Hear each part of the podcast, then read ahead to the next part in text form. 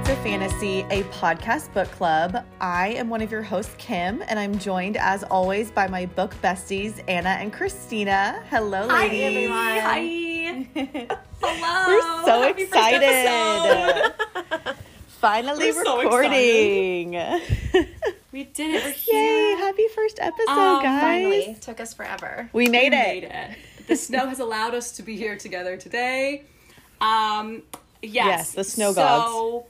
Yeah, are you guys okay? What's going on down there? Do people? So, for everyone who doesn't know, uh, Chris, Kim, and myself, Anna, we both live in Texas. I'm in Houston. Kim's in Fort Worth. Kristina is way up in New York City. yes. And um, Texas got hit with a freak snowstorm.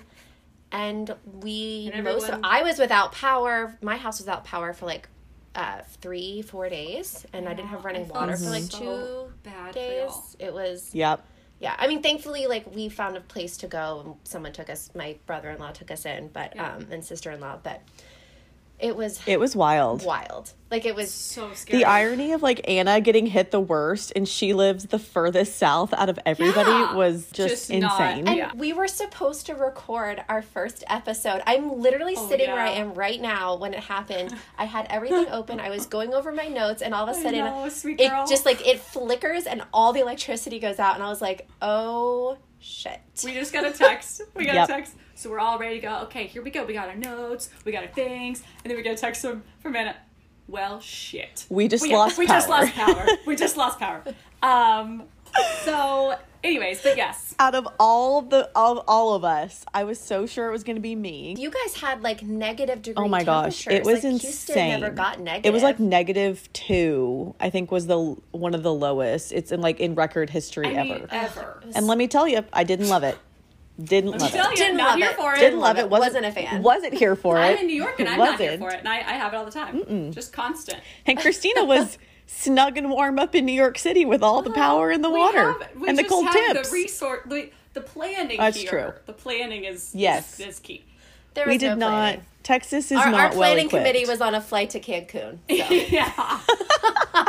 Your planning committee We worked- was worked remote. going to an all inclusive. You know, aren't we all? Let's. Anyways, Let's just all go to Cancun. Maybe we should, the three of us, should Let's just do a podcast to go to an episode there. our all-inclusive husbands will come. Yes. Y'all's kids will come. We'll do a Oh my gosh. I don't think my kids need to come. I don't think so. I think no, that's fine. I'm okay I'm with good. that. Okay we'll with leave them behind. You know, uh, the three of us. oh, could just speaking of go. our kids, Yeah, That's fine. So since this is our first episode, we thought we should probably do a little, you know, general background, who we are, how we know each other, etc.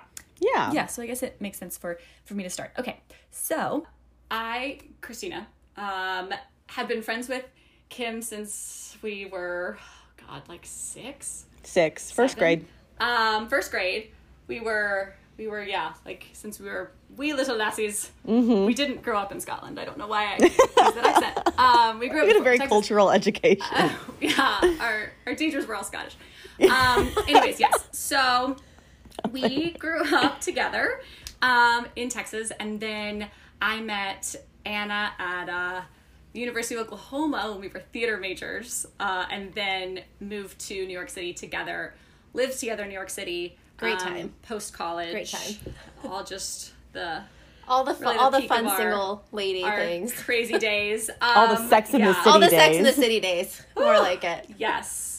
The Sex and the Cities, but also just like constantly an episode of New Girl or Friends. It was there were six of us in a four bedroom and One bathroom. yes, one bathroom, and um, it was it was really fun. And Kristina. and then when did y'all Yeah, well, Kristina was got married. You got married um over a year ago. October. my wedding, yes. Yeah, and Yes. Chris, Kim and I met actually for the first time at uh, Kristina's Aw. wedding, and I Kim know. has twins who are about like nine months older like- than mine. Yeah, they're like Yes. two and some change. Yeah, and, and my kids like, just yeah. turned. My twins just turned three, and we totally bonded at Kristina's wedding because it was the you first would. time Kim had left her babies alone, and I was like, "Girl, That's right. enjoy it." and I did. I was a hot mess that weekend, but I did enjoy myself. yeah, you did. It was great. Well, and Kristina, like you had told me about Anna like a I think lot. Like I had told you both, like, so you know, you're gonna be best friends, and then we kind of just like didn't really talk about it at the wedding. I don't think we talked about books. I mean, Well, we were a little. Well, you're we getting were a little busy. Yeah. I mean, I wouldn't put it past us, but yes, we had other things going on.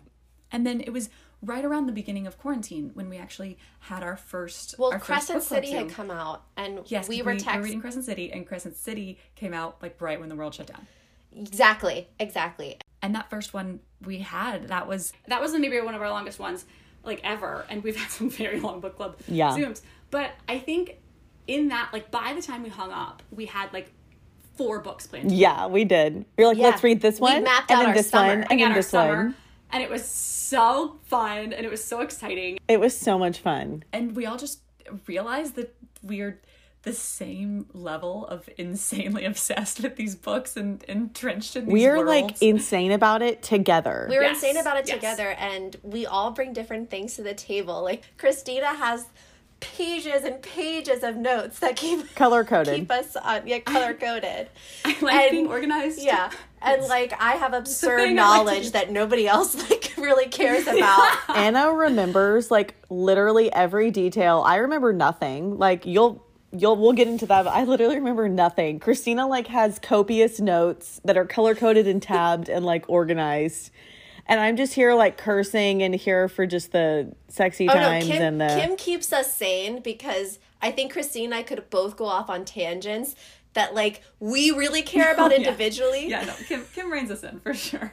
And and now, since that first Zoom call, we have been book clubbing every week for almost a whole year. yeah. Yeah. Which that's insane. It's insane the amount of books that we've read. Oh, I in the know. last- And reread. I mean, we've been rereading series. Like you guys We reread have, yeah. a lot of the Shadowhunters with me. We all read re- reread ACOTAR together, and then I re Before this, Christine yeah. and I read Throne of Glass. Yeah, y'all re yeah, y'all reread Throne of Glass with me. Oh, and then we had Blood and Ash. Oh, and Bridge Kingdom. oh, God, I love that book. It's Oh so my good. god. Oh. We'll we'll we'll do an episode on that one soon. Yeah, don't you worry. Bridge Kingdom content will Oh. be coming your way. Okay. Um, enough about us. Let's let's get going. Let's get into Yeah. it. Let's get into it. So Um, before we jump in, there are just a few things. So first of all, a content warning. Uh, we want to note that this book, as well as our discussion around it, uh, contains mature content, uh, as well as touches on the topics of mental health, sexual abuse, and trauma. Uh, and secondly, we want to note that this episode will contain spoilers. Yes. Spoiler alert uh, for A Court of Silver Flames, as well as the ACOTAR series as a whole. So, you've been warned. Spoilers coming your way. Okay. All right, let's do it. Yay! Let's dive in. Let's, Let's go, let's Nessa. go, let's go. Let's back it up. Back it. I just wish everyone listening could just see Kim dancing. Just so ready, so ready to dance. Okay, here we go. So ready. Okay. so um, ready. It's my book club dance. Okay. Okay. I feel like overwhelmed at the amount of how much I love this book. Same. As we all are. Like, I- I'm a huge Sarah J. Maas fan. I, in no way, shape, or form, thought I wasn't going to love this book. Mm-hmm. There's no part of me that thought that I was not going to like it because that's just not possible. Mm-hmm. But I also, I feel like I was just so blown away by the amount of emotions, the different emotions, like just the spectrum that I felt. I feel like Yeah. it was just so beautifully done, and I, I think I'm. It was just extra. Sup- I don't want to say surprising because again, like I, I feel like I, I I would never hate one of her books. I like. Well, Nesta but- wasn't our favorite Yeah, character gonna say, into it. So I think hard, we were She was really yeah, hard. It's like it was extra like. surprising because going into this, I was apprehensive going really in. didn't like her as a lot of people didn't, and I feel like that was on purpose, definitely um, by Sarah. But the the amount that I now am, I feel like defensive of her to myself Yeah. before I read this book. Like that is the level of like I I now understand. Did you feel her. defensive before you started it, or like as after you were done? After I Um, was after I was done. after I was done. Like when I started reading my notes from the beginning, and I was like, I have no sympathy for you. Like, oh, poor you. Blah blah blah. Like you're such a bitch. I was mad at myself and defensive of her to myself. Mm-hmm. That's so interesting because I think I think of the three of us, I ha- I at least, I didn't hate her as much, and I think, and I don't know, like when we reread all of the books like over the last six weeks, I actually didn't reread a lot of the first one, which you get a little bit more of the sibling dynamic when Feyre's and Nesta and their and Elain are all living in the cabin. So I didn't. Oh, yeah, that's the one where she's the worst, Right, and I I like. I haven't reread that portion in a long time. I kind of jumped in right when we got to Under the Mountain, um, and I so I maybe maybe it's because I skipped that portion, but I in my head I just wasn't as angry at her. Like I felt like I could. I felt like I was maybe I was. I actually felt like maybe I was over justifying what she was doing, and you guys were so mad. I was like, why am I not so mad at her? And I just I had a very different. I was not happy with her. I thought she was. I really. I mean, I thought she was a bitch, and I thought she was very angry and bitter, Yeah. and really just didn't know how to let things go. Um, but I wasn't as like. I don't know. I wasn't as mad at her. And I think a lot of the stuff I, I held on to of not liking her was from that first book. Was like, Mm. you know, uh, Feyre, and I- I mean a lot of that is we were in Feyre's head for three books. Yeah. So mm-hmm. She's- and four- she's awful. three books in a novella. So and sh- to Feyre, it was you know in that first book she's literally in the snow in barely a coat, dragging like a, a carcass, of carcass. an animal she just hunted on her back to the cabin, Yeah. and she gets there, and Nesta's like can you hurry up cleaning that? Because like we're kind of hungry, but I mm. refuse to chop wood and I refuse to help you. And like, can you just hurry, you stupid little girl? And it just felt so overly mean that I just didn't understand. I think Sarah does that. I mean, I don't think Sarah wanted her to be a likable character. I mean, she said that. oh no, She said like I Yeah, don't I didn't want her to be tour, sympathetic. Or book event, she was like, I did not want her to be a sympathetic character. Yeah, I definitely I think I disliked her the most. I don't know. I love Cassian. I've always loved Cassian so much and I think like how Moore is, like I was very protective of him because he was so genuine and like open hearted. Like like Azriel says in this book, like or I think Rhys even says it, like you wear your heart on your sleeve. And Cassian was like, Yeah. I don't like he was like, I don't care, that's just how I am. And I think to see yeah. her kind of know that and like just hit him with these things that she says and i'm just like oh it's so She and hits hard. she hits and hard. Yeah. Well, and I think that's what it it was. Yeah, I do think it was specifically strategic that Sarah was like, I do not want her to come into this book as a sympathetic character Mm-hmm. because then her journey will be a lot. It, it'll be what it is. It which loses is some of its power because I And agree. it- yeah, which is beautiful, and it was very effective because going into this book, really all we'd seen is like these characters that we love so much and we're protective of, and her be mean and awful to them. So like we're not. There's she Well, set us and up I think to we've already that. had that. Like with Feyre, Feyre had traumas, but and and she had some of the self-loathing and, and guilt that that Nesta clearly feels. Mm-hmm. Um, but but she was so likable. Yeah, she And I think was that just that just goes back to you know Sarah J. Maas being able to write characters and understand. It's not just writing characters; it's understanding the human condition that people behave differently and how somebody experiences it and goes through something is not going to be the same as somebody Mm-hmm. else. I think really what it is is she makes like they are they're all imperfect. Like they all Mm-hmm. have these things that are um, These these, flaws. flaws. and these things like like Nesta's journey is messy and like it is Very. complicated and like she I I really really appreciate that Sarah didn't try to Sarah like she's my friend. Sarah. Oh, Sarah, you know.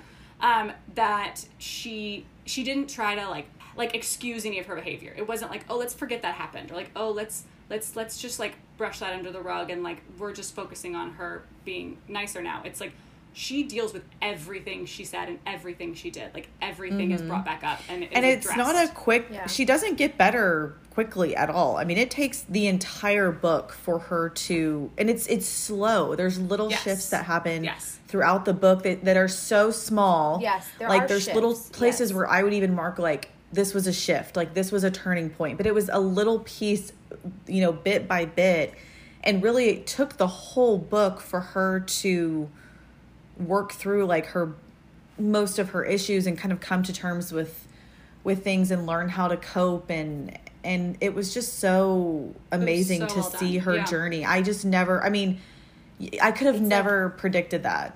In those shifts she would it, it was it was almost as if she was addressing one thing like you do in therapy. Like you you talk about something and you address that and then you talk about something else and you address that. And like she her ability to like learn to say i'm sorry and then her ability to like trust somebody or acknowledging that she Mm. right. Oh, I think she's always known Yeah, I, guess I you're right, mean, like, she's like wrong. especially hurt- I have like so many highlights from like the first two chapters when it's just Nesta and her, you know, that oh that shitty apartment, and I just kept writing guilt, guilt, guilt Mm-hmm. under all my notes because every time she talks, it's about not being able to live in her headspace. Um, not like Mm-hmm. hearing, not being pa- paralyzing fear, and not being able to stand up and do what she thought she needed to do and blaming Yeah. herself for her father's death for elain's capture for the cauldron being fractured and you know then the cauldron seeking her out and therefore hurting elain and all Right. of these little things and it's just guilt guilt guilt and it's i feel like she's But, always like, it's acknowledged so those it's just interesting- and she's never been able to like mm-hmm. embrace it and that's Yeah. part of her big journey is learning to love herself Exactly. And I feel like it's so interesting because when we get those little Easter eggs at the beginning, they are like hidden within her being just such a bitch to everyone. And like they're Yeah. like really few and far between where like it's almost like she the second we see her be a little vulnerable or like show a mm-hmm. little bit of I don't know, herself or niceness or something, then she just like comes back tenfold to be like so much meaner and push everyone further away.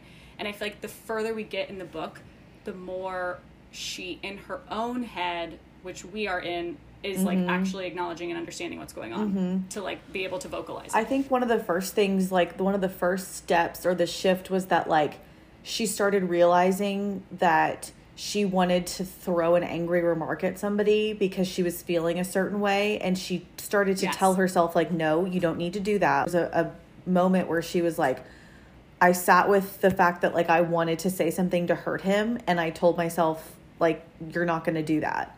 And that was a big moment for her i think. She always has a remark. Yeah. she always has like some biting comment that she wants to like hurt first lash out first before anybody can like say anything to her and one of the first times she kind of realized like no i don't need to say that like i don't need to lash out at somebody i can just sit with the thought and sit with the discomfort that was like one of the first times that she really you know realized that and i was like oh thank you god because I know. you're so mean and i just want you to stop Please just be nice for a Please. second.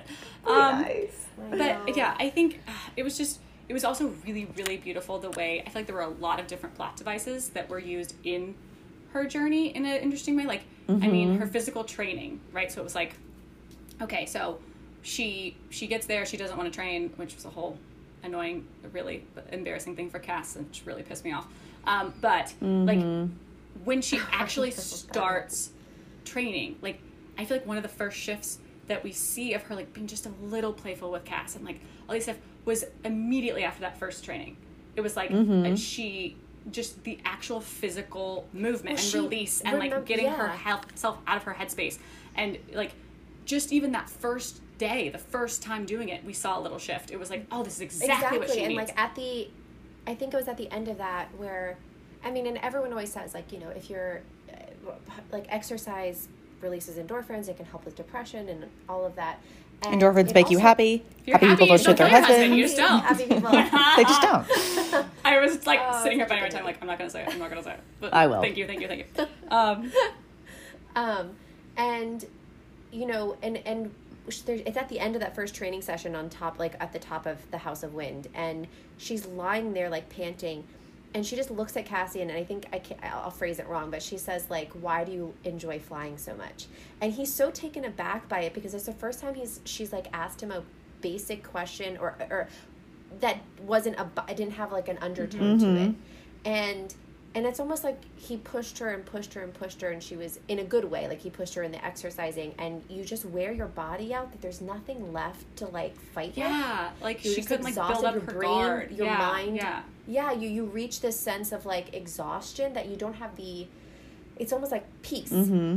Yeah. and i think that's what she finds through so much of her training is this ability to like channel all of the anger and frustration and self-loathing that she has she says i know what scene you're talking about because i that was that was a shift as well like she he says something about he answers her and she says to him this is the first time she ever like was at all vulnerable in front of him and said something like um, she was like it helps me in my mind and he looked at her and he said Yes, me yes. too He's like me too. and that was Yeah. one of their first moments oh, where So they good. connected at all re- you know since the war and everything that Yeah. happened like for her to kind of say like that helped me was just amazing i loved Yeah. to see that And I know, and I think it's interesting. I think you have to like if you're taking Nesta's current stat mental status and and the way that she handles things her whole life, it goes back to like her mother.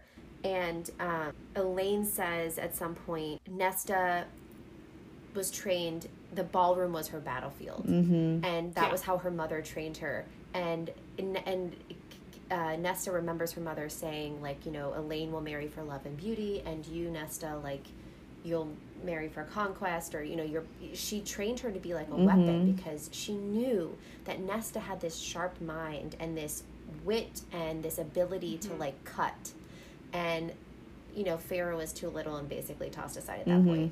But Elain didn't have that in her, or her mother didn't see it in her. And I think that's, you know, when you're raised from the time you were little, like at 14, as Elain says, she, Yeah, she won was, the like, heart of the Duke just had from. duke propose to her. yeah. Yeah. I mean, I can't imagine your entire childhood thinking, like, this is all I'm good Mm-hmm. for. She wasn't shown real love. She was Right. only and shown then that. they lost all their money, and it's like, oh, yeah her little sense of self that she even had was then even that was ripped Yeah. away from her because she you know there were no more ballrooms she was in a cabin and yeah. she literally was like well now i mean now what like i'm literally good for nothing no one helps them. Oh, she has such a good. There's such a great quote that addresses that. Uh, here it is. It's it's right after like the intervention, as I call it. Um, she says things happened to her. Anytime she tried to exert control, she'd been thwarted at every turn, and she hated that even more than the King of Hybern. And I think that's hard for her. She has anytime she has tried to take control of her life, it's been ripped out from under her. Whether it's like people controlling her or the circumstance, like the cauldron, um, all of that was out of her control. And I think you know there's a real sense of like loss of agency over her body that it tri- that in this new Fae world, in this you know that when she went into the cauldron, um, you know she talks about seeing the men stare at her and laugh as they shove her underwater, and it sounds so repressive and very it, claustrophobic. it just it's a nightmare, and um, it's Ugh, so claustrophobic, terrible. and and then she comes out and she didn't choose this and you know like i know like oh she's like this i remember when we were talking about it the, when it first happened like we joked like what are you so upset about like now you're this beautiful Oh, yeah. like you live forever That was a note I have on the first page. Like, oh, you poor, beautiful Fae. Yeah. you poor thing Oh, you get you to be poor beautiful and live forever Yeah. you're so powerful You're immortal. hate But that for when you really think about it it wasn't her choice that wasn't what she wanted she says that later in the book to cassie and she was like i'll never know because i never got to choose this life Yeah. Yeah like i never you know a- like I, I love that. That's such a powerful You know? statement. And I think that's an interesting parallel between like her and the um when she goes to work in the library because all those women have had their choices taken away from them in some way, shape, or form. Totally. Absolutely. Absolutely. Here she is. I love that she goes to work there Yeah. i You think too. That was such a smart my choice. one of my first notes was like i'm hoping that working in the library will kind of like humble her a little bit and realize that like she can find community with other women who have been through the same thing in different mm-hmm. ways have been through trauma and grief and Yeah. i and- love the friendships and the connections that she makes with people there and i think it's just easier for her to be herself around she just has a really hard time right now with like elain and Feyre, and i thought it was really good for her to have women that separation from that Something that was her own too. Something that was hers. Yes Like Elain, I mean, Elain in her garden. Elain in I her think the gardening. gardening, but I think that's how she channels herself. And I think, uh, and, and then Nesta has her painting, and or not Nesta, sorry. Oh, Feyre. Feyre has her painting, and I think Nesta just needed something. she did I, yeah. Well, and I yeah, I feel like I, I don't know the the idea of this sacred library for like specifically for these women to like heal in has always just like since we first got introduced to it, it's just I- been I've such loved a it. beautiful concept. Oh, I know. Um, the first one we met, Clotho. Clotho? Clotho? Yeah. Yeah, I just I I loved it. I loved it. speaking of things Um, we loved let's Cassian. let's talk about let's talk about cassian Oh, speaking of our love Sweet angel boy. Sweet angel boy Kim Cassian. says. boy. Sweet angel boy. I refer to Azriel and And Cassian Jem as and Sweetie Kale Willis. and all of And your Jem. and and Jem. Well, yes, like but just- more so yeah, Will. just Will. I I liked feel Jem, like but he's I not a was sweet angel boy level. spoiler alert for Infernal Devices. But I was He's not um big. I was a big Kim's team Will sweet gal. angel boy level. Kale is though. Oh, there is no Kale sweet is angel sweet boy like Kale. Kale is he was he was the beginning of. That's what I thought. My just. Uh, I love That's him so so much. I love him so much. But that's a different episode yeah. for a different day. I love term of endearment. Cassian. Yes. I Uh, love him. I mean, guys, he's so we- great. I feel like we've just we've been. So, I love him so much going into this book that I think that is know. another Mm-hmm. part of it too. That that is why we automatically. Well, I'm not saying we. I automatically went into this defensive of him. Like, Nesta, Me too. Stop rubbing it in his face. You're sleeping with people. Like, stop being so mean to him. You threw his gift in the river, and I will never forgive you as a person. Me, Kristina, will never forgive you. he you. threw it in the river. Oh well, but because she, was Oh, so yeah. yeah. But I- yeah, I know what you're mean? saying. Like, but Oh no, no, I, I, I'm there so with you, girl. fact Like I was, at the end, I was very. like, yes, I am here for this. They complement each other so well, and I am like so Mm-hmm. invested. Is I, I I really didn't think I was gonna get there. I I really I didn't either. He gives her so really much does. grace, and he's so he's so he gets her, her. biggest champion. he really, especially Yeah. to Rhys. Like I love. Yes. I wrote that one of my notes was like, Cassian is so loyal and protective of Nesta, and he is so def- he really defends her to Rhys and the whole inner circle because she doesn't ever want to uh-huh. come see them. Yeah. So he's Yeah. like kind of representing her throughout the story, and he's just I love how he defends her. I just love how loyal he is to her, and I feel like there are that she has somebody in that group that really gets her. Because like Feyre Yes. is her he- sister, yes, but not. I was just gonna say, I, I also really liked seeing Cassian in this book because, um, you know, we he's always been like like we said, he's always been one of our favorite characters. Like he's very different from Rhys and as in that like Mm-hmm. he's always been the comedic relief and he's always been the one that um, really kind of brings light and joy to conversations or to like the scenes and he's kind of the jokester like i imagine he's probably the funniest one at the snowball fight every Oh. winter Oh, 100%. I- Oh my god, the oh, freaking oh. snowball fight. I love it so much. Man. But for the first time, like, and he always plays it as if everything that people say to him that's negative is brushed off his shoulder, like he doesn't Uh-huh. care. And Yeah. you know that can't be true, and we really get to see it in this book. And Oh, yeah. you know, just like with Eris calling him a brute, and um, And Yeah, he calls Nesta him calls him that too, like a like yeah. a Illyrian born bastard and a Yeah. bre- Illyrian bred Yeah. bastard. And And, Eris And I just- like Mongol it's- yeah, and it's it's awful, and like he, and you see he's called these things throughout the books, but you never see the after effect of it on him. And when Nesta walks in and sh- and he's sitting in the armchair, and she's like, it's kind of like it reminded me of like when Rhys and Feyre and Feyre's depressed, and Rhys is like, just play with me. Like, Exactly, come on. yeah. Like he's trying to get a rise he's out of like, Feyre. "Come on, Anything, on." just show me you're alive. Totally. And mm-hmm. and Nesta's like, what's wrong? I also think it I really, know- really threw her that he was upset. Like I, she like usually doesn't see him actually, Yes. actually outwardly upset. yeah, I love seeing the more like not serious side of him, but I just love getting more insight into him as a character outside of just like being this super sweet, really loyal, Totally. great guy who's super funny and always cracking jokes and like winking and stuff. But it was, oh, it was just so, So fun, great And, to like, see honestly, him. Some of like the wisest, most beautiful statements of the book come from him when he's talking about like healing and from his Mm-hmm. from your past and like how you get past that Mm-hmm. and like it will get better and there is another side and like I just need you to trust me and it's some of the things some of the statements that he says about his own like struggles and healing and stuff is are Oh, like with his so mom, yeah. beautiful and so wise and like know. ugh, yeah i just i'm i'm really happy with us uh I okay love, so I love yes them. we we love them a lot also we should discuss that um They're mates. They're mates. also their mates yes it? You wanna talk let's about talk about their big mates Let's talk about it, Anna. Why don't you gloat a little bit? Because Anna called this from, I mean, what, book? Book two. Book two? all right so for context anna calls everything ever. Anna picks So, up like, on she everything. knows she like picks up on every little detail I knew Feyre and Rhys were never were gonna let mates this- the moment he showed up to Calanmai. I was like, oh, bad boy, this is it. which Done. is just I Mates. still feel like impossible. And I hated him. Yeah, For like, which is I hated. what I Sarah was like, wanted no. us to do for a while.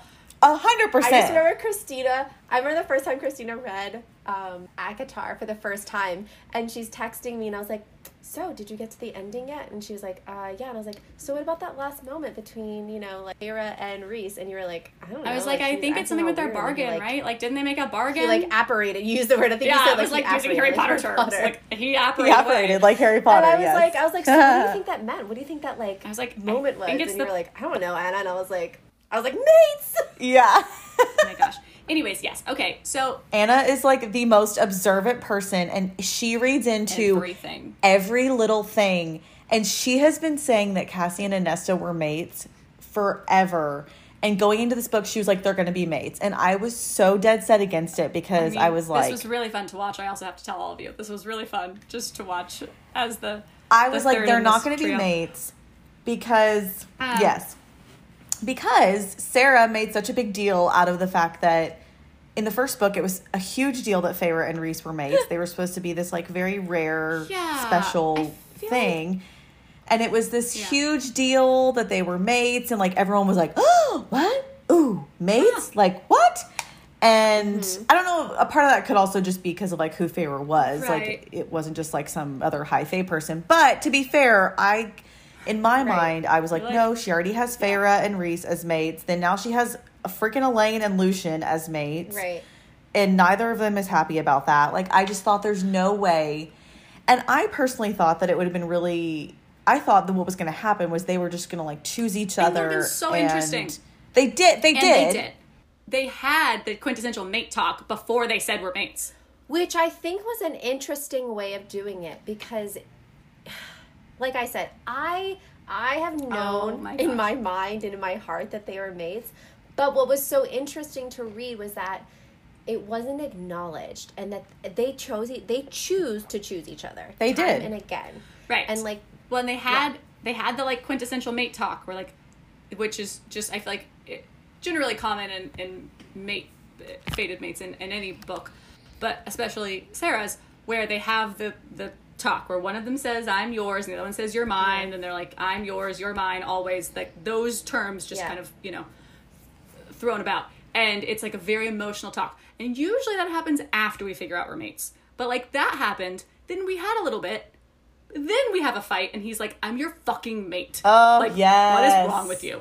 But like the way that was revealed was so interesting because when at that moment that where they had like the talk where like i'm yours i'm whatever i was like oh they're not you're talking they're about not mates You're, wait, are you talking about when they were having sex mm-hmm. and she's like, "You're mine," and he's Yeah. like, "I'm yours"? Yeah. yeah I yes. I was like, "Well, we don't say this unless you're mates." That's what I'm saying. But I also was like, they're saying this and they haven't said they're mates, so they're not gonna be, and they're just choosing each other. And I thought that's what was happening.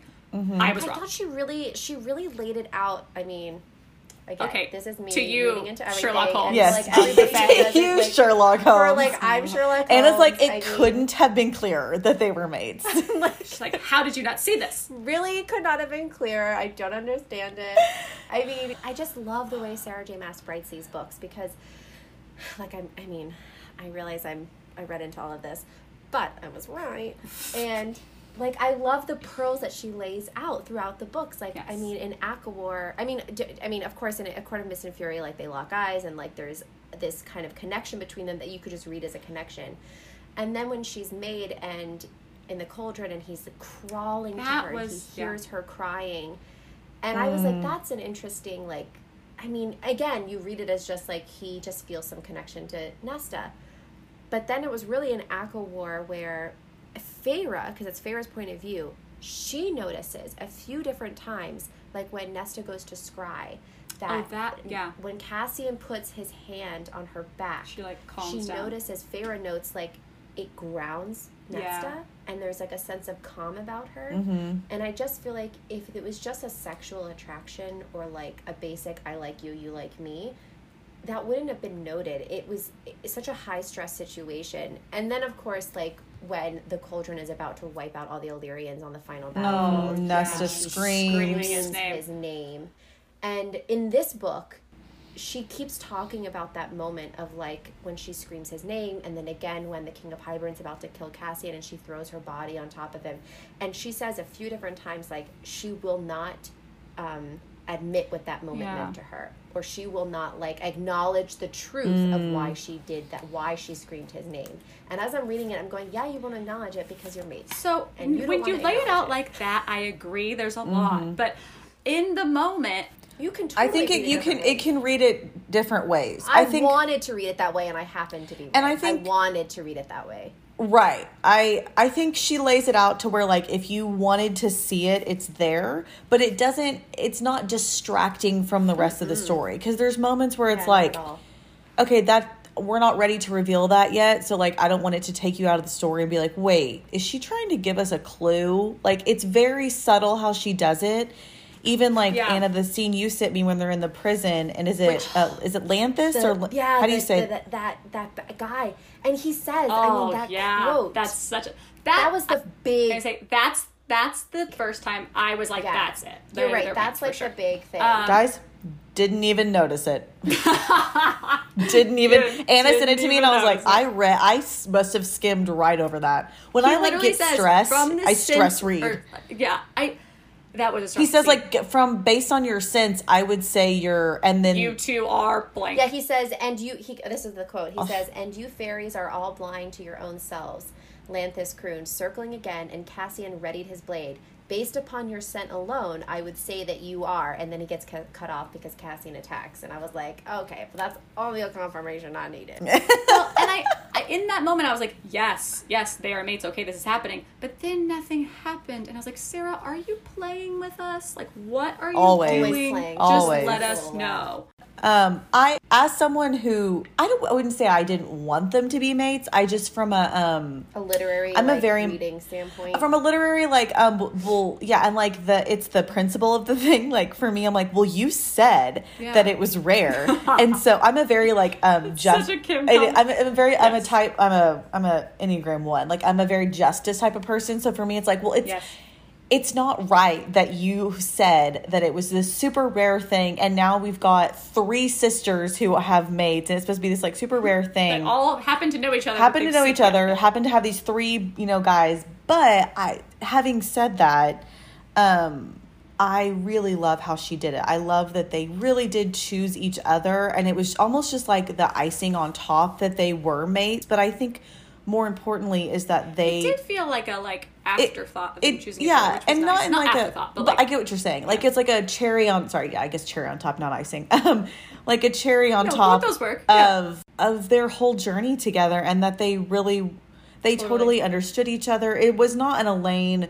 Lucien situation where there's like No. no connection between them at all. Like I love how Sarah did it, and she really. I think even if you and they really sorry and i was just saying and they really do choose each other like even in that big fight he he wants her he's like say it just say it and she says no and he says say what i like knew from the moment we met what i knew the first time i kissed you what became unbreakable unbreakable between us on solstice night and mm. she won't say it and he just says i'm your mate he's like i'm your mate and oh, but yeah, that's, that part. No, I that's thought that, part. was He says, later. you are my mate. Like, why are you still fighting it? And then it really goes into like it goes back into you know Nesta and just this because it if she hadn't been turned, the mating bond probably it wouldn't click right because I don't think humans can have that. right, mm-hmm. because it hadn't. And she recent says like I don't know what I want. I didn't have the choice. that's what it was. She's like, I didn't have the choice. For her, she says it like basically if she acknowledges it, this is her what she says because with that one word like mate, that last scrap of my humanity goes away. With that one stupid word, I am no longer human in any way. I am one of you. And he says, I thought you wanted to be one of us. And she says, I don't know what I want. I didn't have a choice. Like I don't know what I So- want because I was never given the option to choose what I want. See, and this to me is a hard moment because my gut reaction is like, oh my god, just be his mate. Like, it's a word. Like, you love him. And, like, after everything that's gone on, what's going to make you feel like you're high fae and not a human is that you're going to say this word. And he even says that. He was like, after everything we shared, like after Solstice, like they had that moment. Oh, and then Cassian says something so awful. I was going to say, and then he says the stupid shackled thing. Oh, Cassian sticks his foot in his damn mouth so many times in this book, and I'm like, Cassian, Get it Cassian, together. I didn't Get have it a together, but to be man. Shackled. to you. Like That's her worst fear. But Her that's worst really, fear. It really is because her worst fear is to not be wanted. Mm-hmm. And then she calls in that bargain. I was waiting for that bargain for like hundreds Yeah. of pages. Like, What is she gonna do? with I totally forgot about the bargain. I totally forgot about it until she called it in. And I was like, damn We let's move on to the Anyways, sex scenes. Oh yes, girl. Yes, that's- yeah. yes, let's move on to the sex. am- That's yeah. really what we're all here for, right? Am I right? Am I right? We were not disappointed in uh, Sarah's first venture into adult novels. No, we were not. This was her best stuff yet. I'm just gonna say it. She went for it, and I Loved it. Here I for it, loving it, have loved it living more. for it, breathing I- for it. living for it, breathing for it, here for it. I honestly, I was like, Sarah, you have been holding out on us. Can we get rewrites of every other couple of their like sexual encounters? Because Yes, it's so guys. Dorian, could we get Dorian and Oh. Manon rewritten? That would be a perfect one for this Oh. because they would definitely. Dorian. I'm just saying, like They're on their level. little. We'll get there later, but I can't wait for Az. oh, Azriel. Sexy. We'll get there. Shadow Slinger. Those okay, shadows. So no, I Yeah, oh, Those sorry, we got to go. Oh, yeah. But like, well, yeah, we're getting ahead of ourselves. the okay, sex scenes the sex scenes, so top good. notch. A plus A plus plus plus. I, I, I, I, she somehow, I, I don't know how she did this. I mean, I, I feel like I've, I've read a, a, a healthy amount of like sex scenes in these types of almost- books, and Yeah. this same content was addressed, and it was so much hotter, Mm-hmm, um, and like I feel like handled in a way that was really, really hot while not It being. didn't feel like it didn't like- feel like like you know Gr- like Yeah. gratuitous Yeah, it didn't or I don't know. That's a or or or like you know when you're watching a movie and it's like nudity for nudity's sake and it's unnecessary. It Yeah, was it felt- it felt Mm-hmm. I think because Nesta has used sex so much as a coping mechanism that yes. You know, when we open you, the book, right you open yeah. it with that like she's got a man in her room in the Mm-hmm. first chapter and um and i think like for nesta her like wanting to take control of her body she's used sex in that way because i don't think she's felt control of Ah, anything yes. else in her Okay, life yeah. and you notice like in the bedroom scenes like she you know sarah j maas really writes her as um a dominant female in the bed and i think a mm-hmm. lot which of is that- I have to say super fun to read, a- a- as opposed Very. to like I feel like generally maybe it's just everything I've read recently, but generally everything's like the virginal girl who's like, oh what, oh I don't teach me how to be sexual, Mm-hmm. and this was like they were mm-hmm. very much evenly matched and both knew what they liked and wanted and knew how to handle it, and I loved it. Lo- I loved that. and they use it as like Agreed. that's kind of their first way of like they have these like little moments where they say things to each other or they share something but in some ways i think nessa doesn't really know how to open up and her she is a physical person. I think she uses like physical touch as a a way to show how she feels and cares. And it's mm-hmm. really interesting because there's actually a quote from cassian in this book that talks about how much he needs physical touch. Yeah, mm. he like he needs it because he didn't he was denied it as a child because which he she was ripped probably was too. It's definitely both their love language, absolutely. Oh, Um, hundred percent. yes. I it's gosh, it, the way she handles these sex scenes too is just so well done. There's it is it's just enough. just It's just It's- enough. It's the perfect. am- The scenes are the perfect length. You get what you want, and it's down and dirty and I was gonna say it's so like hot. But then she doesn't want, linger. also It's you're like, I, I mean, yeah, I was like, but like, okay, can we stop getting interrupted? Did you get the feeling Like- though that like the so did you do okay the first few um like sexual scenes are not actually sex. And if Oh, no, they don't have sex for a and, But while. it felt like she was almost like playing Mm-hmm. foreplay with the reader.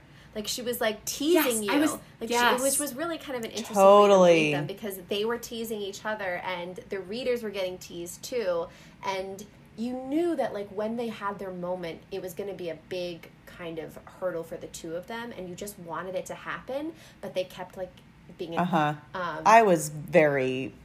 Imp- I was. I was pleased. I was very The pleased. sex scenes. Um, I also feel that I, I want this in all the other books. I feel like Hundred percent. I The bar has been raised, Yes, and Sarah, now the it bar's been must. raised. The bar has been raised. The bar has been- raised. I'm very, I'm very interested to see what she does in Crescent City in the next few books. So Oh we gotta yes. talk about that too because this was that's actually technically adult too, and there was none of this. that there. one's adult. That's her first yeah. adult. Okay. series. Anyways, um, okay, so Um, oh oh, can we talk about Emerie and Gwyn? Oh, I love. oh, I love love I them. love Emerie's kind of sass and Gwyn's quiet, like reserve, and but and power. Like she's just I just love them. I love their bond. I love you know like the the the chosen family is like a theme that Sarah Oh she's yeah. so big into She the- does- that. The She's very family. big into chosen family. Obviously, um, Nesta at first was really hates that Feyre calls the inner circle like her family. She really doesn't. She takes great offense to that, and she says something Yeah. like, "Was li- was life with the Archerons like so terrible?" And I wanted to be like, Yeah, "Honey, kind of. yes. Uh, where where have do you where have you been? Her hunting in the snow. Where with, like, where where have you no, been, Sweet like, Pea? ghosts? Obviously, yes, Like, it's, it was on. terrible. She was out hunting in the winter. I mean, for fun? No. No. um, but I love that Nesta found her own people because I think she really struggled to fit in with the inner circle. She didn't know her place with them. Yeah. And I love that she has Emerie and Gwyn, and that's her own thing that's completely They've separate. chosen each other. Yes, absolutely. and they understand each other because they've all been through something they've all been through something like again like it's not the same they haven't been through the same traumas but i think it's um it's after nesta goes to visit emerie at her shop in windhaven and she says something like trauma wears different masks Mm, I love and that I line. love that line because such a beautiful it really is true. Like Emerie, what Emerie, Gwyn, and Nesta have been through are all very different experiences, but they all have a common thread of loss of power, loss of like self, um, loss of control, um, and they together like those traumas like she says they all they're they're different masks and they all grieve and show them differently but they come together to support each other. And they look at each other and they say i see you and it doesn't matter what you've done or what you think you've done or what you could have done.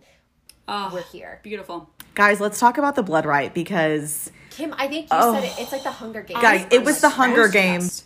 Okay, it was literally so- the Blood Rite reminded me. So, I mean, from waking up oh, and you're yes, racing for the weapons and you're having to kill oh people. Oh, she kills someone like right off the bat, and then you have to hide at nighttime from all Yes. the animals and you know From everything everybody. else. I mean, it reminded me. It was so well done. It was. I was so stressed out the whole time. I was losing it. So stressed. It- I did not see the story. I was like, I did not see this happen. I don't know if y'all saw that No, coming, like not. heard them getting kidnapped. I did not. so You guys, them, the three of them making it to oh. that mountain and then them leaving Oh her God. to fight. Like she Yes, she was you like, have to go. you guys, Oh that God. moment So was I also just love how like I love how like throughout the entire Blood Rite and through all of their training, they they use the Valkyrie techniques that they learned. You know, the breathing Oh, yeah, and it's the beautiful. working together as a team. I feel like I learned things about meditation in reading them talk about med- talk about the breathing. Yeah. yeah. So I found that I found that quote that we were talking about. She says, "I am the rock against which I am the rock against which the surf crashes. Nothing can break me." And um, then Emerie says, "Nothing can break us." The world Oh. seemed to pause at the words as if it had been following one path and now branched off in another direction. Yes. In a hundred years, a thousand, this moment would still be etched in his mind. I think it's Azriel.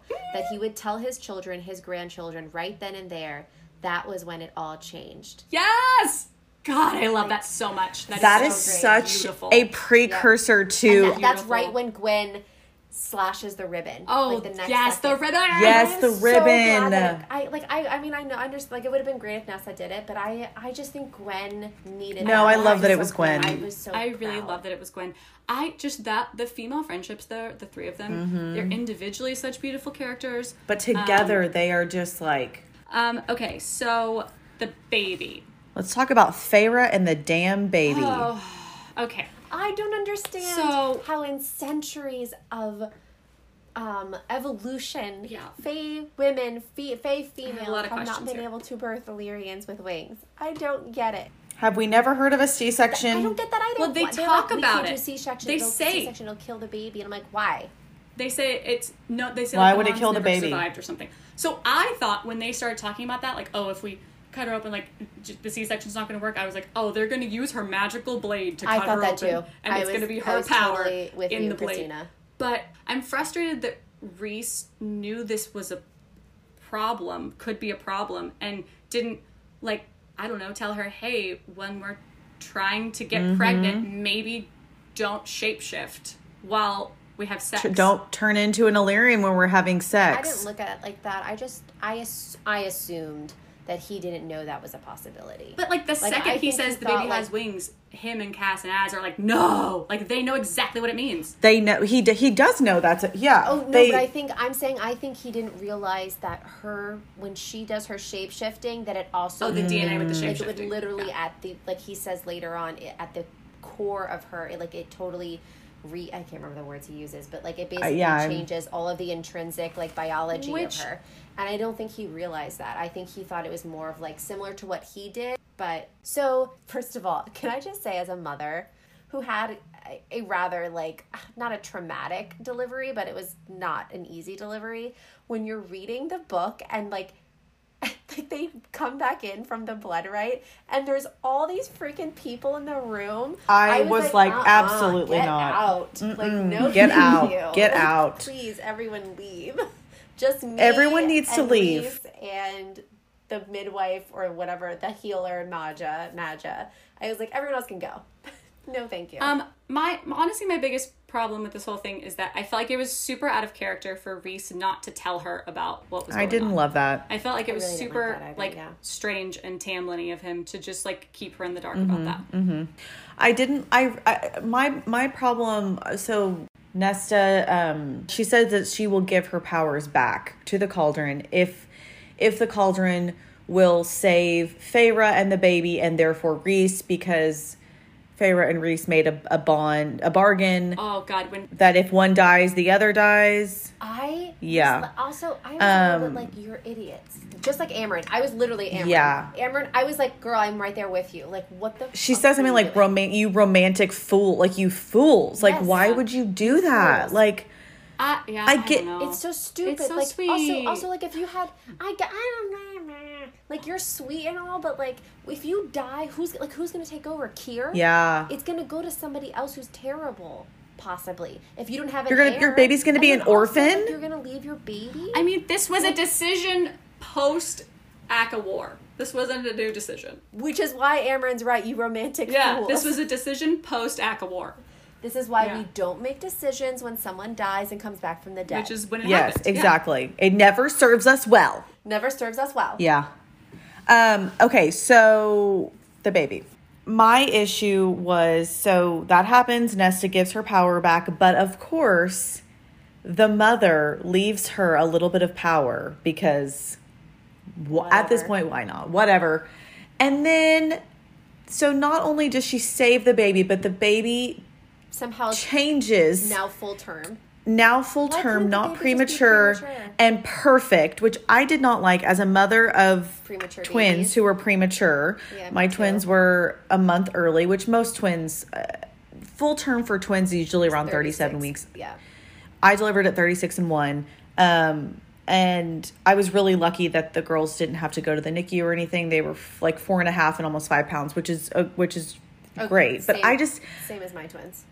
I didn't like the whole concept of like that the baby needed to be made and then like she says like the full term and perfect and I'm like okay well why couldn't the baby there's baby tons of babies that are born 2 months early that sur- that are survive fine like I And- didn't and- like and that I she had to change Yeah, I felt the same way, Kim. Like I think I was like, why why did why was that necessary to say that? right And exactly I'm not like knocking. I mean, I listen.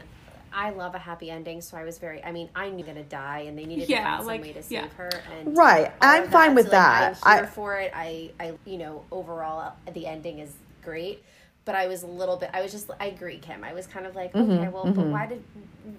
We can say Farah and also be like, okay, we have a premature baby because there's nothing wrong with having a premature Right. baby. There's no, there's right. And then while she's there saving her sister and her nephew and therefore her brother-in-law, she decides to change the anatomy of her body to be able to one day give birth to Cassian's children and not have this issue with the wing. All I'm going to say is that wouldn't have been a thought that had entered my mind while I was trying to save my sister's life. Just probably wouldn't have been on my Radar. Wouldn't have been on my radar, but Yeah. I didn't think of it as like in the moment she chose to do that. I looked at it as more like at, at the culmination, at the finish line, like she had this little bit of power and the mother gave her a gift and she chose to use the gift this way. Mm-hmm. I guess what bothered me was that SJM wrote it in and I kind of thought it would have been I don't know. Maybe they adopted a bunch of Illyrian babies who like were whose parents died in the war or whatever. I don't know. I just thought that like we didn't need we didn't need her to like change who she was so that she could bear these winged children. Absolutely. Yeah, it felt. I totally agree. Again, as someone who is adopted,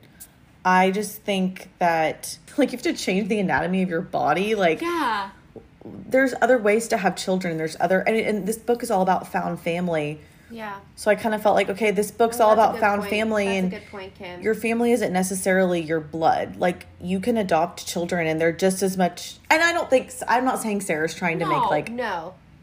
the adoption wasn't even brought I up. I did really like Rhys kneeling, That like really kneeling beautiful. to her Oh, that was very sweet. and crying and saying thank you. I really loved that. and it was a really bonding moment for them too. Like she, he kneels and is mm-hmm. crying and says thank you, and she like and hugs him and I that that I forgot about that Kristina. I loved that. I thought that was a really sweet moment. And then afterwards he keeps like giving her gifts. That was funny. and so Yeah, until until cute. finally and oh and you guys he gives her the house of her and Cassie in the house of wind. He gifts it to them. love I that. love that. I loved that. I thought so that was special to so. them. and I love she Yeah. It's so "Stop special to gifts, them. Just give me a really nice mating ceremony. Yeah, she's like, and he's like done, Done. and he goes all out. I love that. Okay, can we can we talk about the Azriel bonus chapter? Yes. oh. Let's discuss. Let's So- discuss the Az chapter. Okay. So quickly, very, very, very like cliff notey here. Yeah, very very But, like, brief. Basically, it takes place. It takes place the night of win- winter solstice, um, in like this book. And as finds Elain, gives her a present, and it's this. I think it's like a, a colored glass. It's like a it's a necklace with a little rose on it, oh, cute. and it's beautiful. Very and, Elaine, very um, fragile. Oh no, it's it's Yes. um okay, so it's stained glass and it doesn't Stained look glass, like much, you. but when you hold it up to the light, you can see the depth. all the colors of the Oh, colors I and everything. Love that. It's so Okay. sweet. And he gives it to her like in a dark corner and she keeps stepping closer to him and like they are uh, they're going in for a kiss. Oh hell yeah! And Rhysand Yes, but Rhysand is up on the balcony, like the landing, and he goes like clears his ah, throat Oh, and they Rhys. step back from each other.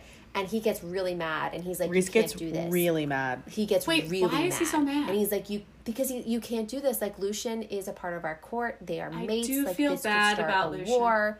Like you can't you can't do this and Az is like really pissed off. Let Az has, And- have something. I know. I mean, so- my God, he has so little in life. Like, just let Yeah. him have this moment. God, pined after Mor for 500 years. I know. So he goes up to the House of Wind to like work off some steam at the training room, After this happens, and Gwyn is there.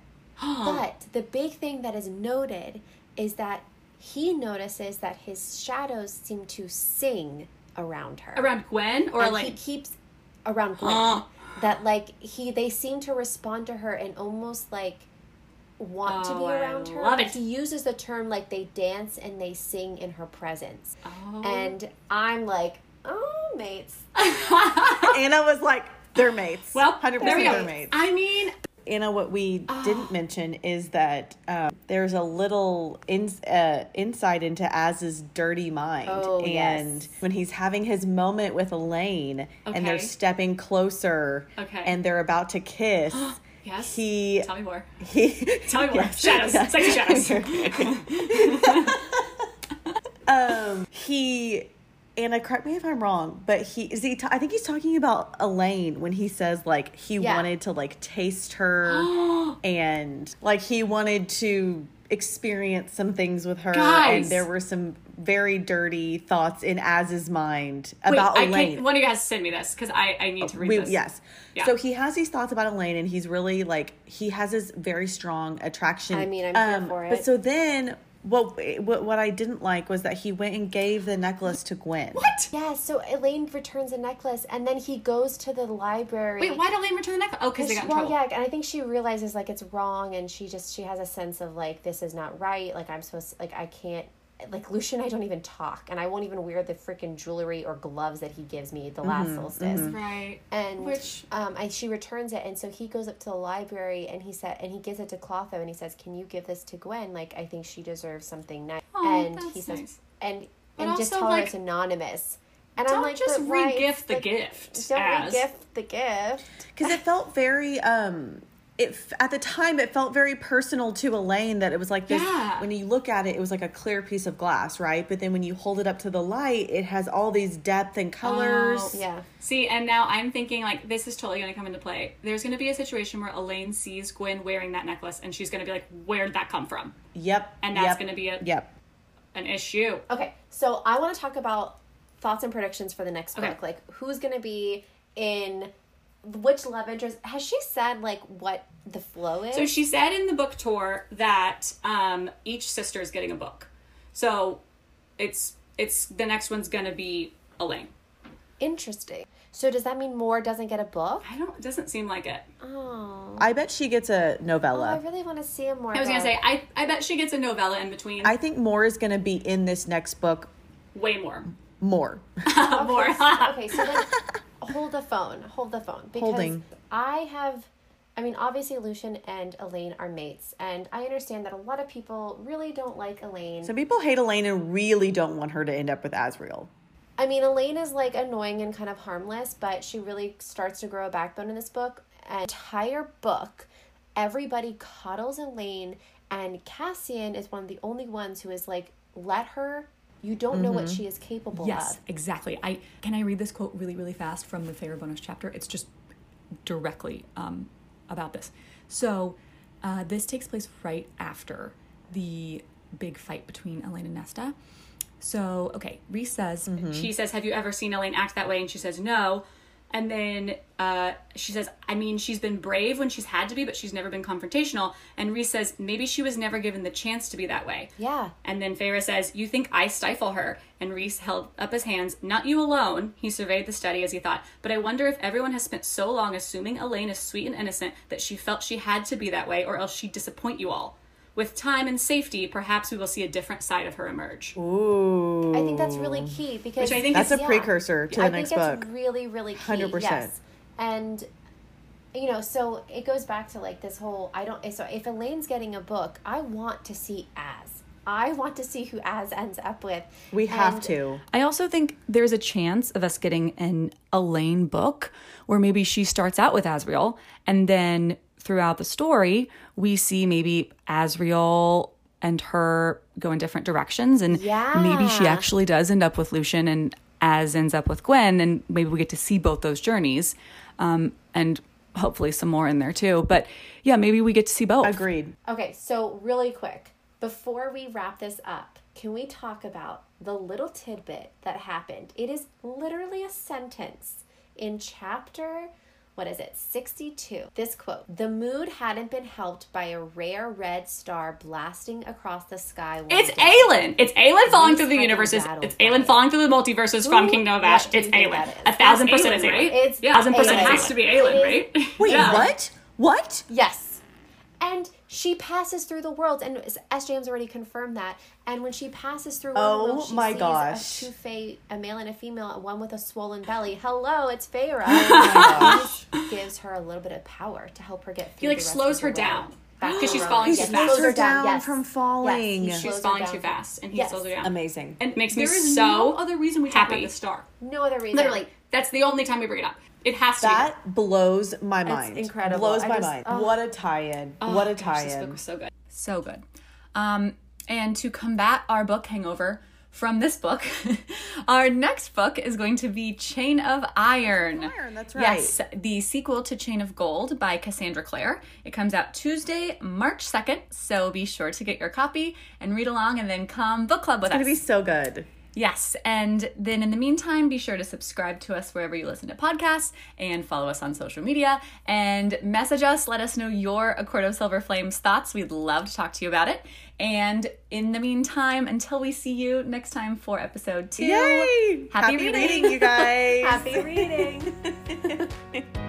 Yay!